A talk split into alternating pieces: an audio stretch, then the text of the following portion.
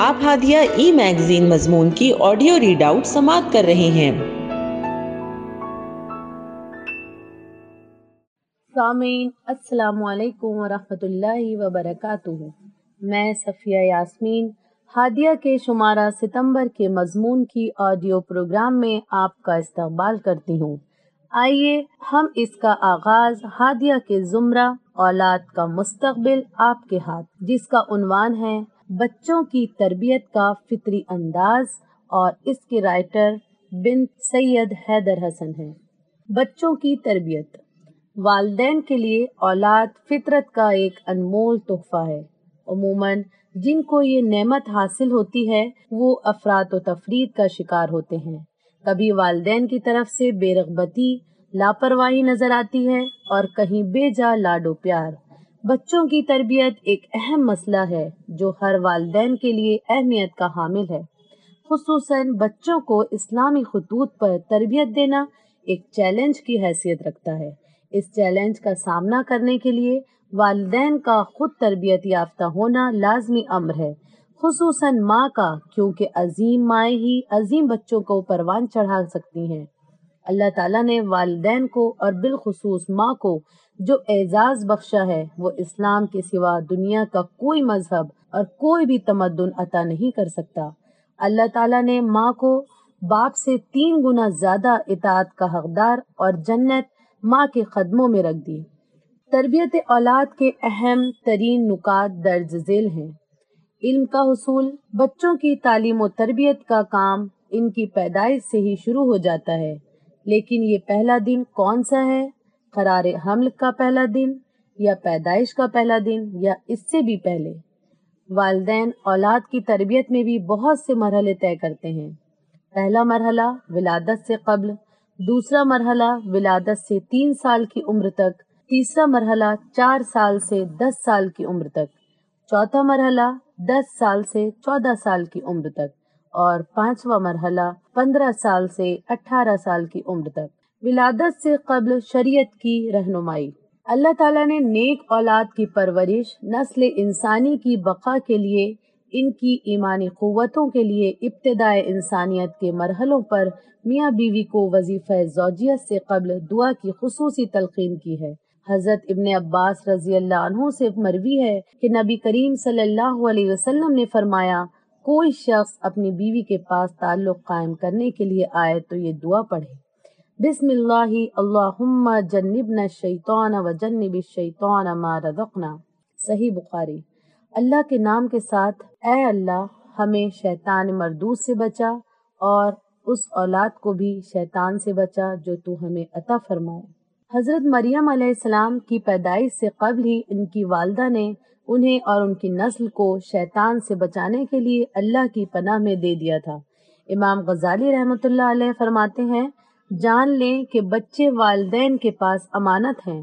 بچوں کا دل منقش پاکیزہ موتی کی طرح ہوتا ہے جس پر کچھ بھی نقش کیا جا سکتا ہے۔ اگر ان کی اچھی پرورش کی جائے تو وہ دنیا اور آخرت میں سعادت مند رہتے ہیں اور اپنے والدین و اساتذہ کے لیے صدقہ جاریہ بن جاتے ہیں۔ اس کے برعکس اگر ان کی غلط تربیت کی جائے اور ان پر صحیح توجہ نہ دی جائے تو یہ اس کے لیے باعث شقاوت و ہلاکت بن جاتے ہیں، جن کا وبال ان کے سربراہ اور سرپرستوں پر بھی پڑتا ہے۔ بچوں کی تعلیم و تربیت ایک اہم ذمہ داری ہے۔ اولاد اللہ کی عطا کردہ بیش قیمتی امانت ہے۔ امانت کی حفاظت کے لیے مکمل توجہ اور ہوشیاری کی ضرورت ہے تاکہ ان امور اور اسباب سے بچا جا سکے جو اس امانت میں خیانت کا باعث بن سکتے ہیں۔ اس کی حفاظت کے لیے ان تمام پہلوؤں کو اپنے عمل میں لا کر اسی پہلو پر ان کی تربیت کرنی ہوگی، جس کے لیے آپ کو پہلے سے تیاری کرنی پڑے گی، اور یہ مراحل پوری زندگی آپ کو مسلسل کرنے ہوں گے، جن کی ابتدا درج ذیل امور سے ہوگی۔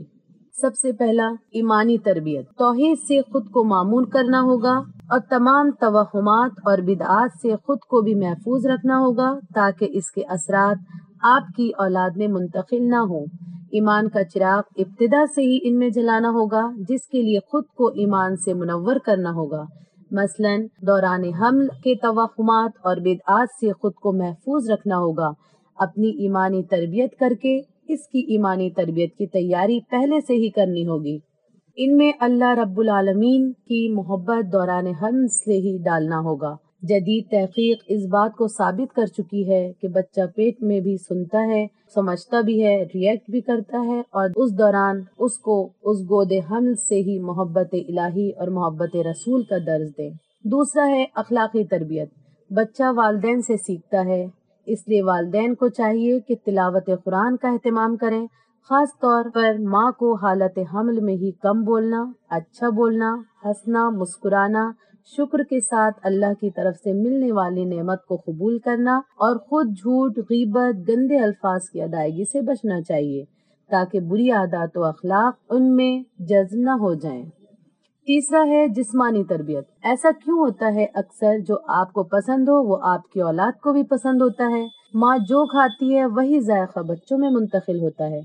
اشد ضرورت ہے اس امر کی کہ مائیں صحت مند غذا سنت کے مطابق کھائیں تاکہ وہی عوامل آپ کی اولاد میں نظر آئیں۔ طہارت کا اہتمام کریں تاکہ آپ کی عادتیں اور خصلتیں بچوں میں بھی منتقل ہوں۔ چوتھا ہے عقلی تربیت۔ بچوں کی تعلیم کا خاص خیال رکھنا دوران حمل سے انتہائی عمر تک انہیں جنت و جہنم کی حقیقت سے آگاہ کرنا۔ اس کے لیے آپ کو دوران حمل خود بھی وہ کام کرنے ہوں گے جو جنت کا مستحق بنائے، اور ان کاموں سے اجتناب کرنا ہوگا جو جہنم میں جانے کا سبب ہیں۔ دوران حمل ٹی وی، فضول لٹریچر، نماز سے بے رغبتی اور دیگر فضولیات میں اپنا وقت برباد نہ کریں۔ یاد رکھیں اس کے گہرے اثرات آپ کے بچوں پر آئیں گے۔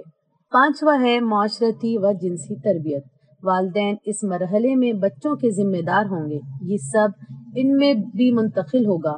احساس کمتری کا آپ شکار نہ ہوں، ان میں بھی یہ کمیاں نہیں آئیں، اور وقت آنے پر ان کی بھی جسمانی تربیت کی جائے۔ انہیں ان میں آنے والی تبدیلیوں کو وقت پر بتایا جائے اور دوران حمل اپنے جنسی جذبات پر خصوصی ضبط کر کے جائز حلال طریقے سے ہی پورا کیا جائے۔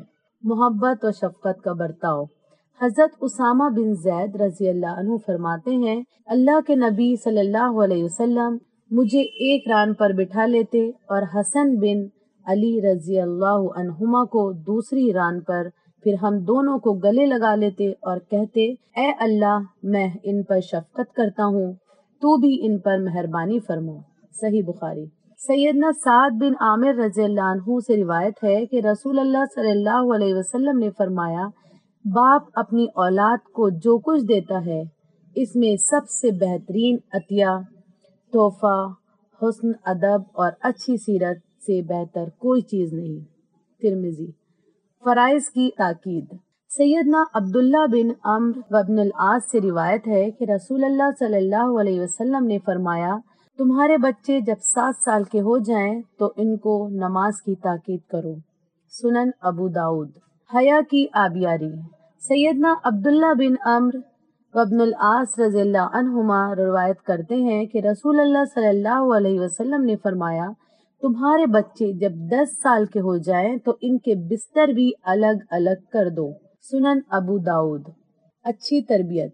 اولاد کے لیے والدین خصوصاً ماں کی گود پہلی درسگاہ ہوتی ہے، لہٰذا ان پر تربیت کی بھاری ذمہ داری آتی ہے۔ کسی بھی عمارت کی بنیاد میں اگر پہلی اینٹ ہی ٹیڑھی لگ جائے تو پوری دیوار ٹیڑھی ہو جاتی ہے۔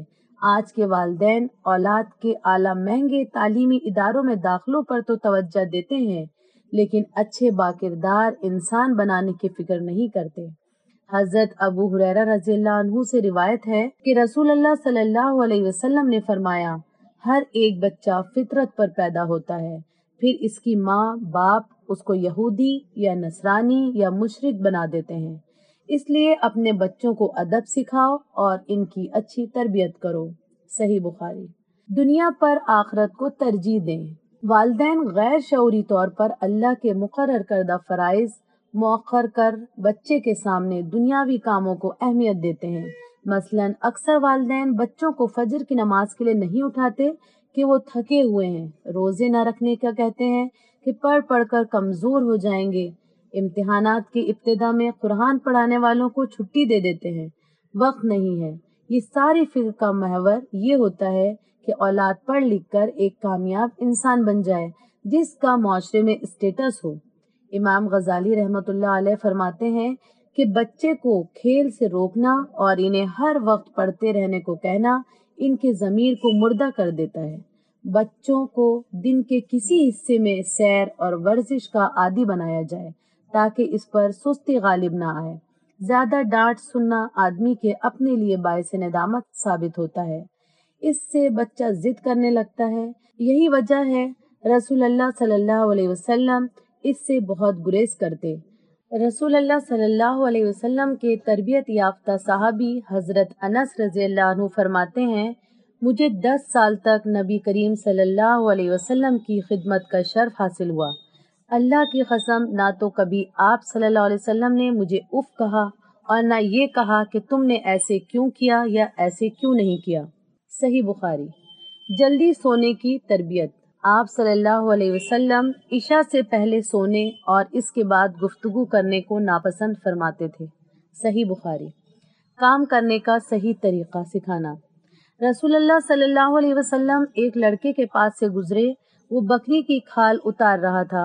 اسے دیکھ کر فرمایا، ایک طرف ہو جاؤ، میں تمہیں کھال اتار کر دکھاتا ہوں۔ سنن ابی داؤد۔ گھر میں داخلے کے آداب سکھانا۔ حضرت انس رضی اللہ عنہ سے روایت ہے کہ رسول اللہ صلی اللہ علیہ وسلم نے فرمایا، اے میرے پیارے بیٹے، جب تم اپنے گھر میں جاؤ تو السلام علیکم کہا کرو، یہ چیز تمہارے اپنے لیے اور تمہارے گھر والوں کے لیے باعث برکت ہوگی۔ سنن ترمذی۔ علم کی تڑپ پیدا کرنا۔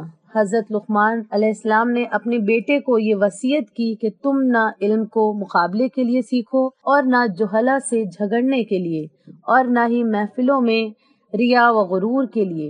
جب تم کچھ لوگوں کو اللہ کا ذکر کرتے ہوئے دیکھو تو ان کے پاس بیٹھ جاؤ، اگر تم صاحب علم ہوئے تو تمہارا علم مفید ہوگا اور اگر تم جاہل ہوگے تو وہ تمہیں اپنے علم سے مستفید کریں گے۔ منتخب۔ بچوں کو کتابت سکھانا۔ ارشاد باری تعالیٰ ہے، نون والقلم وما یسطرون، سورہ القلم آیت نمبر 1۔ نون قلم کی قسم اور ان کی تحریر کی قسم۔ اس آیت سے یہ بات ثابت ہوتی ہے کہ اللہ کے نزدیک یہ ایک قابل محترم چیز ہے اور اس سے لکھنے والے بھی اسی طرح محترم ہیں۔ خلاصہ کلام، رسول اللہ صلی اللہ علیہ وسلم کا فرمان مبارک ہے، آدمی کے گناہگار ہونے کے لیے یہ بات ہی کافی ہے کہ وہ اپنے اہل و عیال کو ضائع کر دے۔ سنن ابو داؤد۔ جس طرح اولاد کے لیے ماں باپ کے ساتھ حسن سلوک کا متعدد بار حکم آیا ہے، اسی طرح والدین کے لیے بھی اولاد کی صحیح منہج پر تربیت کرنا لازم و ملزوم ہے۔ ضرورت ہے کہ شریعت کے مطابق اپنی اولاد کی تربیت کرتے ہوئے ایک اسلامی معاشرہ قائم کریں۔ درود و سلام ہو محمد صلی اللہ علیہ وسلم پر، جنہوں نے بحیثیت والد یہ کردار عملاً کر کے ہی نہیں دکھایا بلکہ بحیثیت نبی امت کے والد بن کر بھی عملاً تربیت کر کے دکھایا۔ ہادیہ مضمون کی آڈیو سماعت کرنے کے لیے شکریہ۔ امید ہے کہ آپ کو پسند آیا ہوگا۔ ہمیں آپ کے مشورے کا انتظار رہے گا۔ اپنا مشورہ، تبصرہ اور مضامین editor@hadia.in پر ارسال کریں اور ہادیہ ای میگزین کے مضامین کو پڑھنے کے لیے ویب سائٹ www.hadia.in سبسکرائب کریں۔ انشاءاللہ ہم اگلے ہادیہ ای میگزین کے شمارے سے دلچسپ مضامین کی آڈیو لے کر حاضر ہوں گے۔ تب تک کے لیے اجازت، اللہ حافظ۔